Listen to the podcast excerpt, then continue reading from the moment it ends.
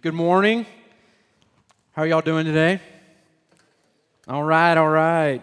Um, this is the day that the Lord has made. Let us rejoice and be glad in it. I'm going to move myself over just a little bit. Um, uh, I am glad that you're here this morning. Uh, just like just like every week, we never know how we're coming in to Sunday mornings. Uh, don't know what your family went through this week. You don't necessarily know what my family went through this week. Um, but we're here. We're here together um, as the body of Christ to, to hear the scriptures, to hear a sermon, to have fellowship with one another, to experience God through prayer. So I'm glad you're here. So, welcome. Um, I got a few questions for us this morning that I feel like is often asked of us. Maybe sometimes it's not directly asked, but it's often implicitly asked. But it, are you tough enough? Are you? Are you tough enough? Do you have what it takes? Are you bulletproof? Can you bounce back? So, I guess it depends on the topic or situation, right? Because if you launch me into outer space without a spacesuit, I'm not tough enough. Uh, I am going to explode or whatever happens.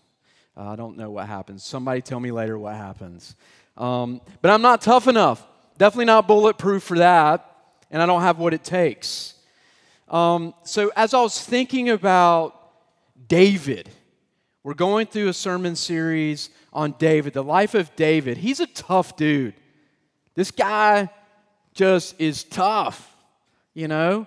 And sometimes we can't reconcile, some of us growing up in American culture and whatnot, sometimes we can't reconcile this warrior, but over here he's singing songs and writing poems. You know, it's like, it's cool, it's good, he's tough. But he also experiences great pain. And that's something that we're going to talk about today is David in pain. So when I was preparing the sermon today, I thought about people that I think kind of they're tough. And I, I, came to, I thought, you know, well, people in the military, they're tough. Then I thought of my friend, Josh Miller, AKA Miller Time. Uh, asked Josh, hey, you're working with us now with Campus Outreach, the ministry I work with, but you're a retired Navy SEAL you're pretty tough. You're pretty tough. How, how many people make it through Hell Week? How many people make it through the training? I can look it up on Google, but what's been your experience? And he's like, Well, the dropout rate of people becoming Navy SEALs is about 75%. 75% of the people drop out. He said his class started with 225 men. So now, now there's women also, but his class, it was just men. 225 men, and it ended with 60. So that's 26% continued on, and he was one of them. And he's a tough dude. He's an awesome guy. But who are these dropouts? Who are these guys that don't have what it takes, that weren't bulletproof, so to speak, that maybe couldn't bounce back or whatnot? Who, who are these guys? And no, if, no offense if it's one of you, if you've gone through the Navy SEALs and didn't make it. But here's the thing these are some of the toughest, baddest boys in the world that didn't make it. These men, these men, they have, they have what it takes. But there was something about this program, it's, it's like, but, but not for this. But these aren't, it's not me saying, you know what, bucket list. I think it would be cool to try to be a Navy SEAL you know, my wife would say, Mark, I love you. And I just, you know, you can't, you just, you can't run North Shore Park. you're not, you're not going, you're not, you won't make it. But that's who these dropouts are. These are some of the toughest people on the planet. We all have limits. We know our limits on so many things. But when we get push past these limits, one thing that happens for us is we break. And this is understandable. So, one thing I want us to know today is that we are breakable. We will get pushed past certain limits. We will have pain. There will be suffering. So, we get strength training, marriage counseling, we read parenting books, we listen to lots of podcasts. We try to get stronger in the areas of life where we feel like there's some weakness. And that's a good thing, it's not a bad thing. So, what are your limits? Your physical limits, mental limits, your emotional limits. Because this side of heaven, there will be breaking points. 100%. There will be breaking points this side of heaven. Why? Because we are breakable. There will always be a need for strengthening in our lives. However, some things just aren't prepared, we're just not prepared for and don't really have the strength to stand. Even last night, I'm reminded of our vulnerability. I'm reminded of the brokenness of this world. I'm reminded of pain and suffering. One of my best friends from college, Mark Ballard, I just found out last night, he's my age, he has cancer. I think, I think we could all raise our hand in here. Somebody, people in here that have had cancer, have cancer, know somebody that has cancer. Sherry's dad died of cancer. We could go on and on with this. But it hit me again last night with one of my best friends from college. It's like, man, man, this guy, this guy, He's strong physically, he's strong mentally, he's, he's, he's strong spiritually. And he's reminded today that, that his life is in the hands of his Creator. He's been a youth pastor for over eight years in Macon, Georgia. He loves Jesus. He's given his life away.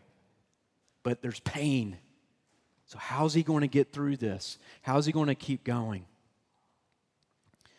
The heart breaks. Our hearts break fairly easily. The heart breaks fairly easily, especially for those of you who love big and give big. There's something about pain management. There's a lot of you in this room that have that that, maybe have deceived yourself and thought the way that I can strengthen pain is by not loving big and giving big. So you spend a lot of time protecting but you know that, that that's not helpful. You know that that still doesn't protect you from pain. But see, breaking points, they remind us of our limitations, and we don't like that at all. I'd say most of us don't like seeing that we're limited. When we live a good, ordinary life, we come across millions of circumstances that press in on us they shape us and they do make us stronger. But many of them do, in some ways, break us. And I'm not talking about obvious sin. Sin will always lead to some kind of brokenness. And why is that?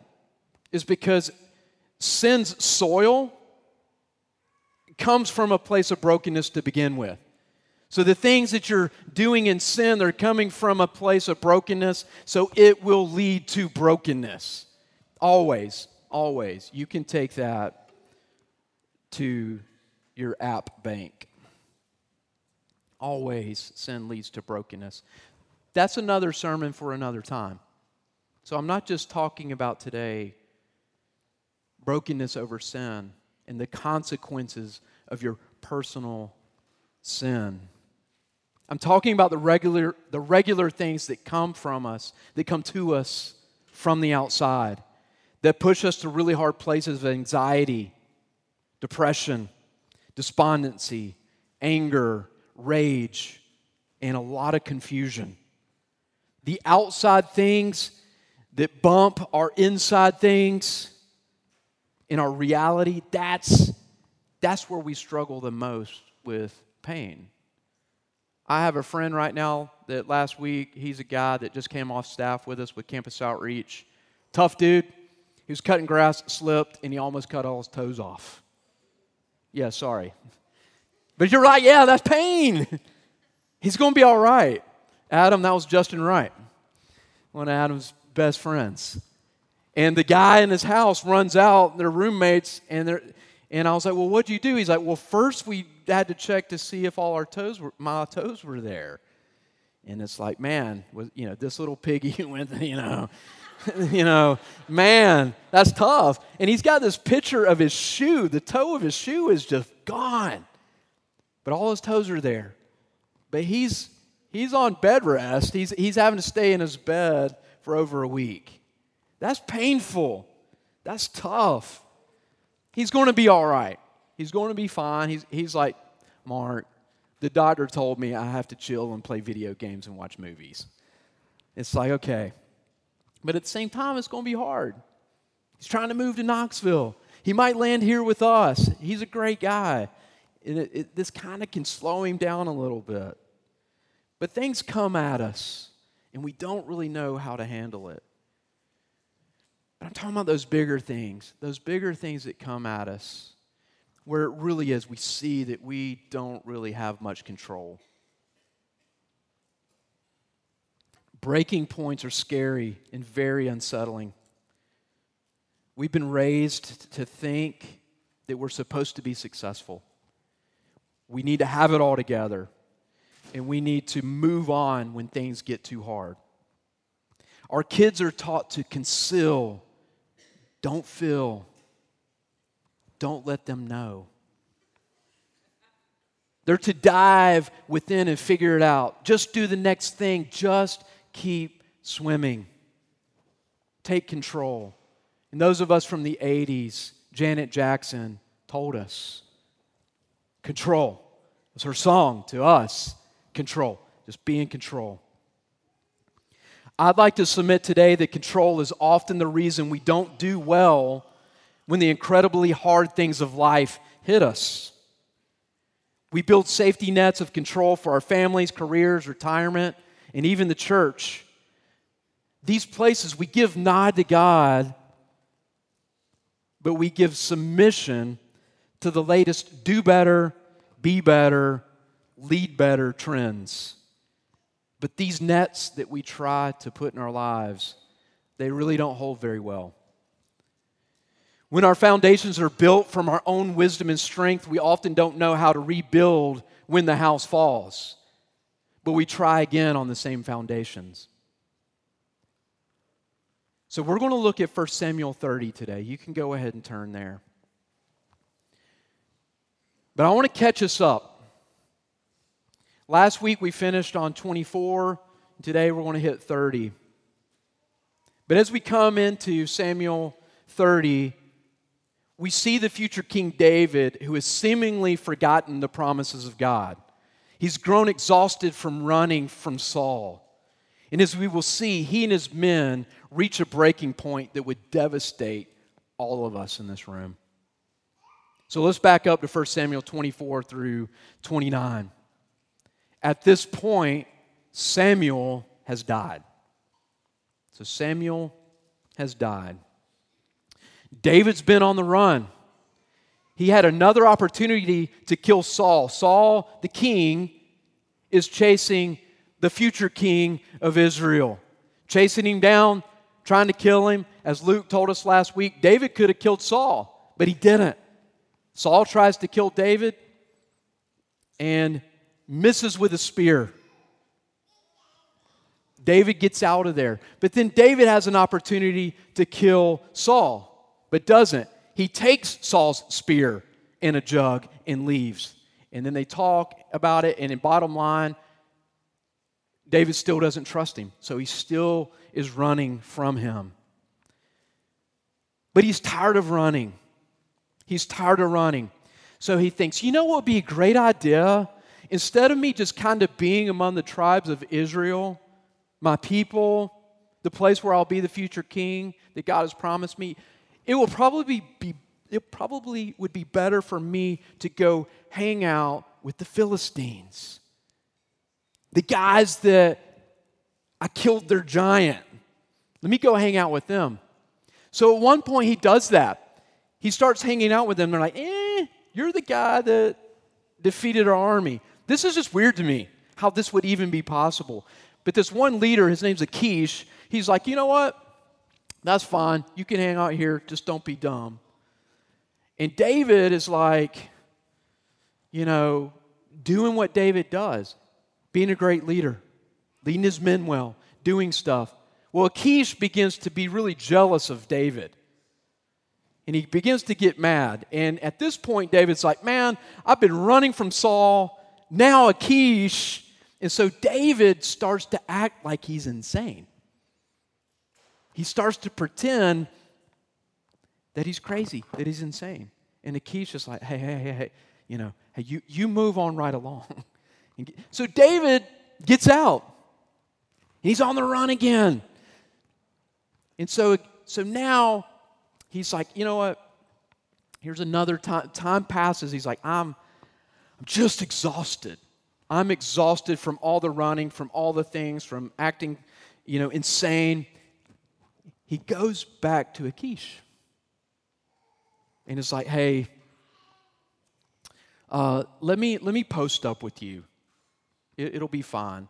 And Achish is like, all right, you can go stay over here at Ziklag, this little town that Achish was basically a king, a lord over, because the Philistines, they had five, they had five tribes basically, they had five groups of all these cities with all these little towns of all these leaders, and Achish was one of the five leaders. And he says to David, Yeah, go over here to Ziklag. So David and his 400 plus men and all their families, they go there. So David starts to do these raids on these bordering towns. So David is raiding these towns that, and these people that actually also go up against not only the Philistines, but they go up against the Israelites. So David in his mind is like, I can go up against them. And so he slays these people, the, these raiders, these people that are always at war with the Philistines and, and even with the Israelites. But he's telling Achish that it's other groups. And is like, man, you're bringing me all these great spoils, all these great riches. You're the man. But, it, but David's just been deceiving him. David's been deceiving him because he's not going up against any of the tribes, any of the people that he's saying he's going up against. So Achish hears the word that, okay, the Philistines, we're going to come together and we are going to go against the Israelites and we're going to take them down. So Achish goes up to David and says, Come on, you and your men, let's go to battle against Israel. Talk about a pickle, right? The future king of Israel is now in the ranks and being honored by the Philistines and is now about to have to go fight his own people. So Achish is like meeting with the, the other four leaders. And it says the thousands of men of the tribes of the, the, the, Philistines. They're, they're, they're, they're coming past all these leaders. They're looking out at them. And these leaders are like, wait, wait, wait, wait, wait. That's, is that David? And Achish is like, yeah, he's awesome. He's so awesome. He's like been slaying for me. And look at all these spoils. It's great. They're, they're like, dude, do you not know the song? It's like a one line song. It's like, Saul has slayed the thousands, David, the tens of thousands of us. David has been slaying us. What are you doing? He's, he's going to dupe you.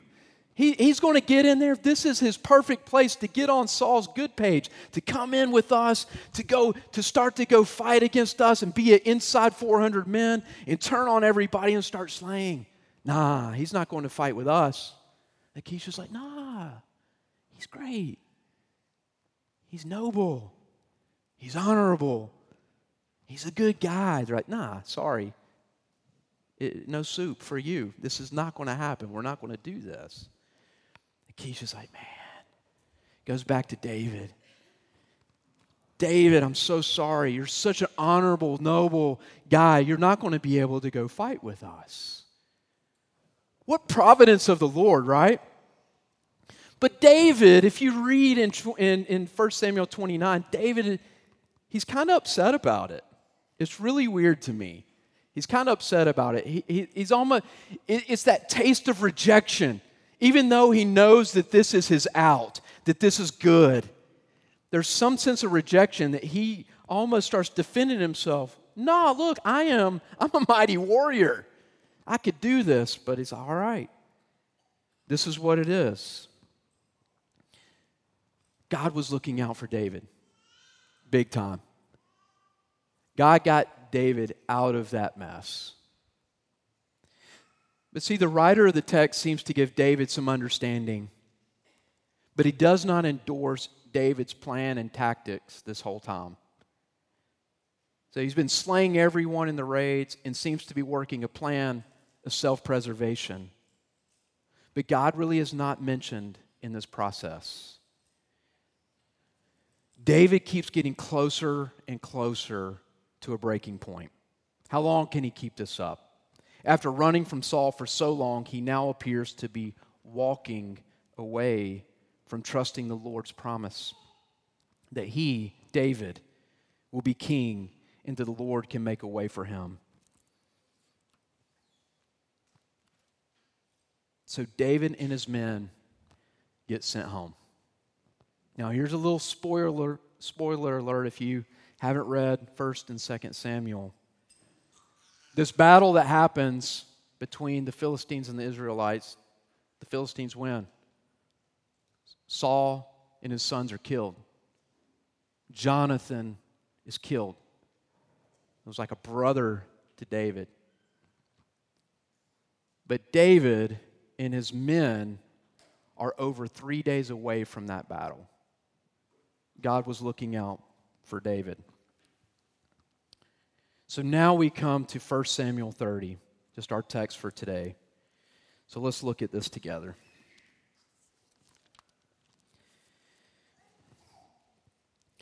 Now, when David and his men came to Ziklag on the third day, the Amalekites had made a raid against Negeb and against Ziklag.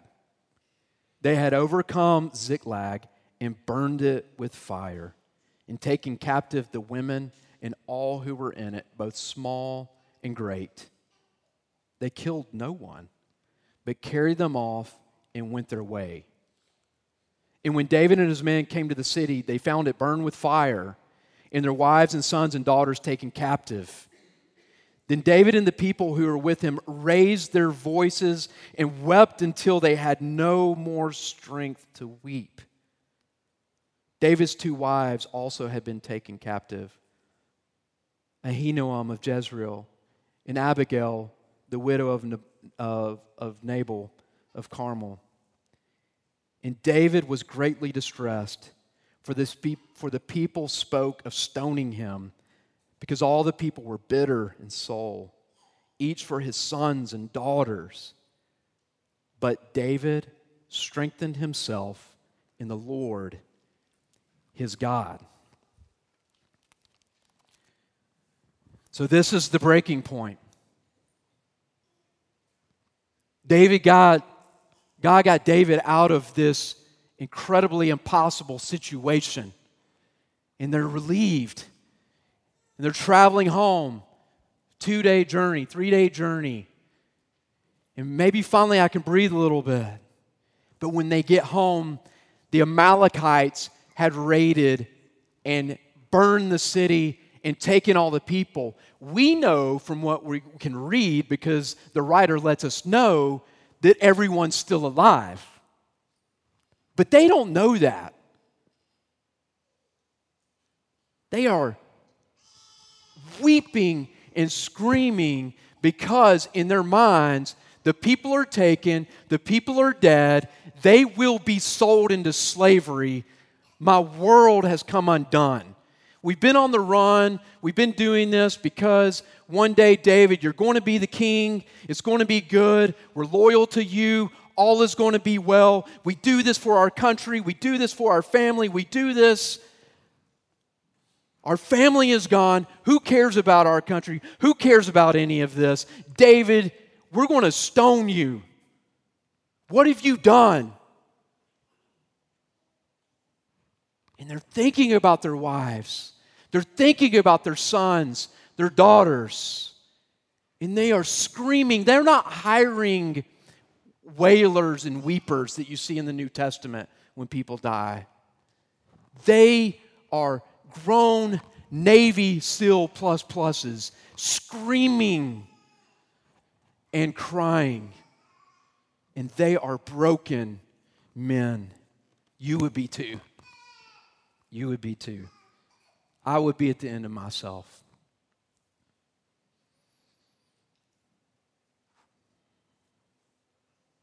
Some of you have been there. Some of you are there. The pain is impossible. The loss is beyond a nightmare because you know that you're awake. We don't have any strength left, just pain. David and his men are undone, and many of them want to kill David. So we need to take a pause. Let's pause for a second. Before we accuse David as not having what it takes, let's remember David killed lions and bears and Goliath the giant when he was just a boy. David is a tough man. And David has a proven track record of being tough, often wise, not always wise, but often wise and often humble. David has showed great leadership. But David is undone. He's at the end of himself. And it doesn't say in these texts, but we know that he is he's he's anxious because these men want to kill him. But I think I think that David would say to his men, I understand. I understand. I hate this too, but I understand why you want to take me out. He's undone. His wives have been taken. And he has no idea if they're alive. He has no idea if they've already been sold into slavery. But here we find him emptied out of tears. He's past the end of himself. So this is not about being masculine or not, it's about being human. So let's take a double pause. Pain and trouble come upon all of us. Sometimes from obvious sin, sometimes from the slow fade of not trusting the Lord. Often it has nothing to do with faith. We just live in a broken and dying world. So, what is the measure of resiliency and strength? Is it determined by not being bothered by hard things or being able to bounce back from tragedy? What if the goal wasn't even about, uh, even about bouncing back to normal? but bouncing to a place of real help. Or better yet, bouncing to a person who can really help. What if it's not even about, about bouncing at all, but falling into the arms of our King? Or being picked up off the floor by the Creator of the universe? Verse 36, chapter 30, verse 6 says, But David strengthened himself in the Lord his God. So, somewhere in it all, David remembered the Lord and went to him. Here's a quote by Alexander Maclaren. He says this David can no longer say, My house, like his family, his people, his tribe. He can no longer say, My house, my city, or my possessions, but he could say, My God. A great way to strengthen ourselves in the Lord is by remembering that you are His, that you are His, and that He is yours. This is the best place of belonging, the being in the presence of God, our Father, our Creator. Another great way of strengthening ourselves in the Lord is by recalling God's promises. And we don't, we don't see it here explicitly, But we see similar language with Jonathan. And so we're going to look back in 1 Samuel 23 15 through 18. Because this term, strengthening in the Lord, it rings back to Jonathan encouraging David by reminding him of God's promise. 1 Samuel 23 15 through 18. David saw that Saul had come out to seek his life. David was in the wilderness of Ziph of Horesh. And Jonathan, Saul's son, rose and went to David at Horesh and strengthened his hand in God. And he said to him, Do not fear, for the hand of Saul my father shall not find you.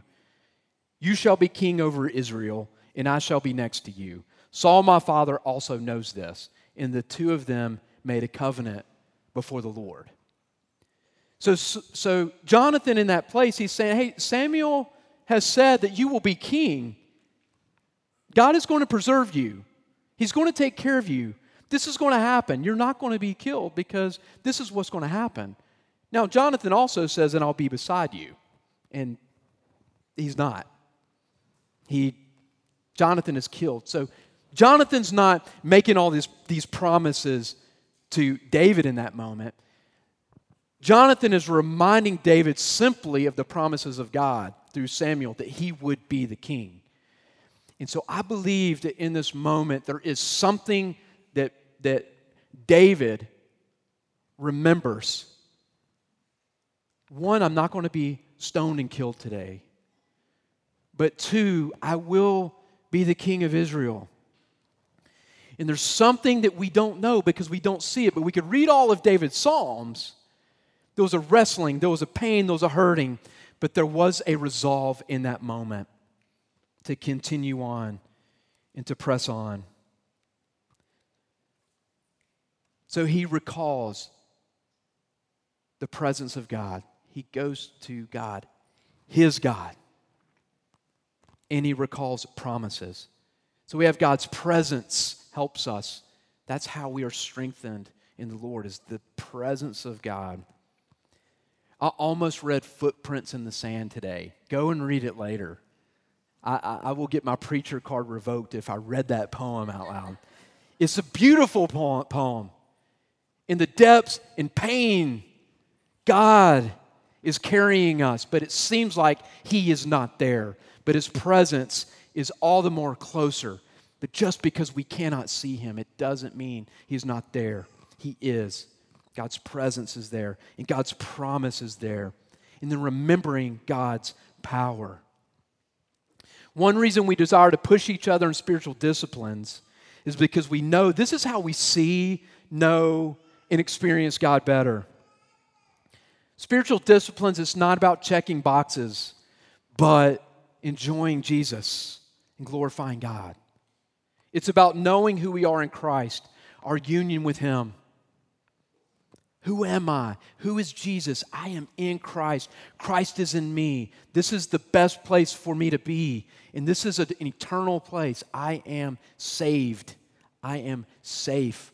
I have an eternal destiny in heaven with God forever and ever. But knowing who we are in Christ, but being able to talk with Him through prayer, our prayer life, and also fellowship to take seriously His call to be united in Christian fellowship, these are ways that we can be strengthened in the Lord. And to hear his love for us and his instructions to us through the Word, for us to be in God's Word. And about being about the good news of Jesus, sharing the gospel with others, being immersed in the gospel for ourselves. Do you have a working gospel fluency? Can you speak the language of the gospel of Christ to yourself? Can you speak into the times where you are in sin and you need to be reminded of the forgiveness of Christ and the freedom that is found in Christ, and also seek continual forgiveness and go to Him daily? Do you have a gospel fluency of knowing what Jesus has done for you and what He continues to do for you? And when these hard, unbearable, impossible times hit, that gospel fluency of knowing that Christ is with me, God is with me, having His word, being able to talk to Him, having already practiced good fellowship with other people, that you know there's a group of people that are going to be around you that you can talk to. So these are foundational ways that we taste and see that God is good. So when we taste and see that life is bitter, we know we can go back to Him and drink from Him. We are prone to wander and leave the God we love. I want to highlight one simple spiritual discipline in these, and it's prayer. I believe that we see David do this because we have a whole book of Psalms that he wrote so many of these. That David was a praying man. So we're going to look at this. We're going to start with this basic prayer method. It's called ACTS, A C T S. You can use this to study the Bible, but it's also a good prayer method. In A, it's adoration, praising God, worshiping God, reminding God who He is, not because He forgets who He is. Sometimes I forget who I am. And I need to be reminded who I am in Christ. But God knows who He is. But by us telling God, you are the creator of the world, He's not like, oh, thank you for reminding me that. I forgot about that. It's for us. It's like, no, I forgot about that. I'm trying to be the creator of my world. You're the creator of the world. Adoration, it puts praise where it needs to be, and that's on God. Psalm 56, 3, 4, and 8. David said this When I am afraid, I put my trust in you, in God, whose word I praise. In God I trust. I shall not be afraid. What can flesh do to me? You have kept count of my tossings. Put my tears in your bottle. Are they not in your book? Then we move on to confession, confessing to God not only who He is, but confessing to Him that we need Him, that we go astray, that we have sinned against Him. Psalm 51, 1 through 2. Have mercy on me, O God, according to your steadfast love, according to your abundant mercy. Blot out my transgressions. Wash me thoroughly from my iniquity and cleanse me from my sin. And then T, thanksgiving, being thankful. This is sometimes for some of us, I don't know why, but sometimes this is a hard thing for us to practice.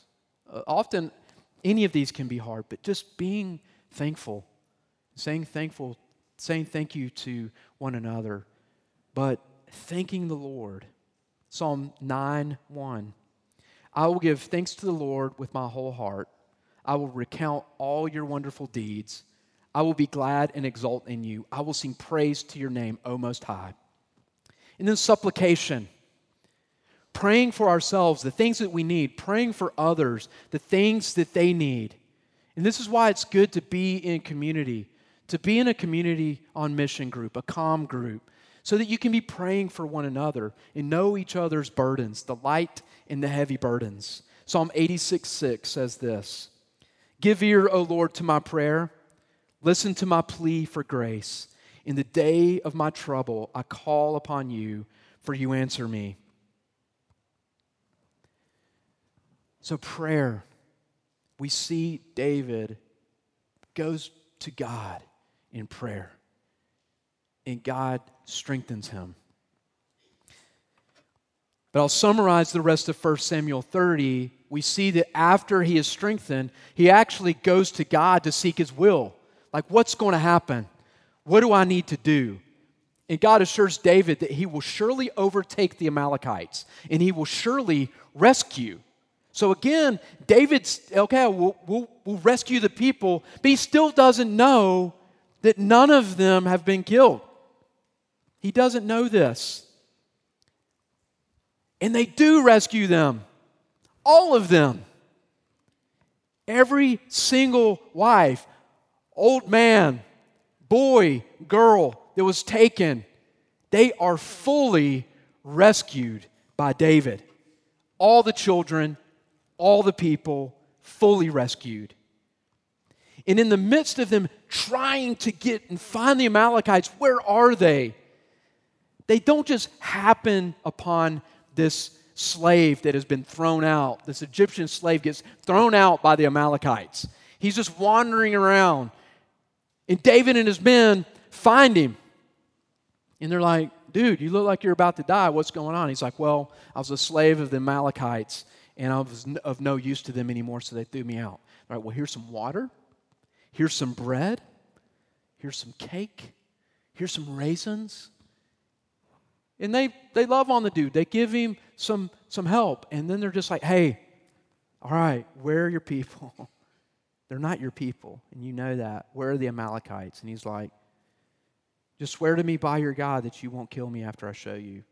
David's like, all right, it's a deal. He takes them directly to the Amalekites. And David and his men totally slay them and get all the men, wives, and children. All is rescued just as God had said to the full. This was the hand of God. So they defeat the Amalekites and they come away with great spoils which David shares with all his men. Because on this journey to go fight the Amalekites, about 200 of his men were just like, I, I just can't go anymore. I can't move. My heart is done. My family is gone. I'm physically exhausted. I just can't go anymore. And David's like, You stay back, we'll go. And they go and defeat them. They come back. When they come back to these men, the men that went to fight were like, No, no, no, David, you don't get to give you don't need to give these warriors that didn't go, you don't need to give them any of the spoil. And David's like, no, these are our men. They stayed back with the supplies. These are our men. It became a statute for how Israel did things. didn't seem fair. But David's like, no, these are our people. These are our men. They've been fighting with us. We will give them this. And then David also sends to a lot of his friends in Judah, he also sends them some of the spoils. So David shows great strength in leadership in the midst of devastation. Most men would have folded, but David was strengthened in the Lord, sought the Lord, believed God that he would go and rescue, and this is what happened. But that could have been the end of David. But the Lord strengthened him and led his men. So I want to pause one more time. This passage is descriptive, it's not prescriptive. We are not promised complete resolve and peace from our heartbreaks this side of heaven. We're not to read into this and just think all of our issues and problems is going to be fully, what we lost will be fully restored. We're not promised that. David was promised this. We're not. But we are. But just not this side of heaven all things will be made right when we see Jesus face to face. But God does promise that He is with us and that He can give us a peace that passes all understanding. But that doesn't completely remove the tears, the pain, and the confusion. So let us know how we can help you. Some of you today are experiencing some great pain. Let us know. When I say us, your com group, the current elders of the church, past elders of the church, those of you that you know each other and you trust them, let us know. We want to listen. We want to pray with you. We want you to know that God is present. He does have promises for us, and He is powerful. He gave David strength, and He gives us strength we have a fuller understanding of the one who would come to save us this side of the cross. We have a bigger understanding that David had because we know Jesus and what he has done. And Jesus, who would surely overtake our enemy and surely rescue us. It's not going to be on the screen, but Galatians 2:20 says this, I've been crucified with Christ. It is no longer I who live, but Christ who lives in me. In the life I now live in the flesh, I live by faith in the Son of God who loved me and gave himself for me. You see, Jesus had and he has what it takes. He is tough enough. He can do it. You know, he's the only one who ever has. David, as we are going to see, David goes on to fail multiple times in big ways. He, an adulterer, a murderer, just running from God in different ways. And so do we. We have Christ, we have His promises, we have His presence, we have His power through the Holy Spirit, and we still run away from God. So Jesus is definitely better than David. Jesus sank to the depths of pain to bring us back to the Father. He is our Christus Victor. He is Christ the conqueror. He defeats Satan and evil and frees us. Jesus willingly comes for us. He defeats sin, death, and Satan and gives us the spoils. But He's also our substitute. He lives and dies in our place. You see, we were slaves to sin, not because we were innocently captured, but because we chose and we choose to not trust God. It's God's mercy and grace that He would even come to rescue us, to give us His presence, His promises, and His power. Jesus saves us fully to the end, which is eternity, no end, with Him. Each and every single one of His children, His bride, He rescues from sin, death, slavery to the full. He is our living King. He rose from the dead, He is alive. He is our great high priest and suffering servant who can sympathize with our suffering. So, yes, please come to us, but please go to Christ. Go to your Father. He can sympathize. Jesus can sympathize with you in your pain, in your hurt. And Jesus, too, was strengthened in the garden before the crucifixion. This will always be mysterious to me. I'll say it every time I preach when I talk about Jesus in the garden, because he was fully without sin. But he also ate food, right? He needed food. There's nothing sinful. And he also knew, I am about to be separated from my Father. And he in the garden was praying and sweat blood of just thinking about that separation. But he was still without sin in there. And the angels came and strengthened Jesus, they served him. Our great high priest understands us, but yet so much more and without sin. He's preparing a place for us. Jesus is preparing a place for us with no more pain, no more fear of things coming undone, no more heartbreaks. So he's not just rescuing us, but he's got a kingdom for us, a better kingdom than the kingdom of Israel. But you see, our goal isn't about the place, it's not about just not having pain anymore. The goal's really about our King. It's being with Christ.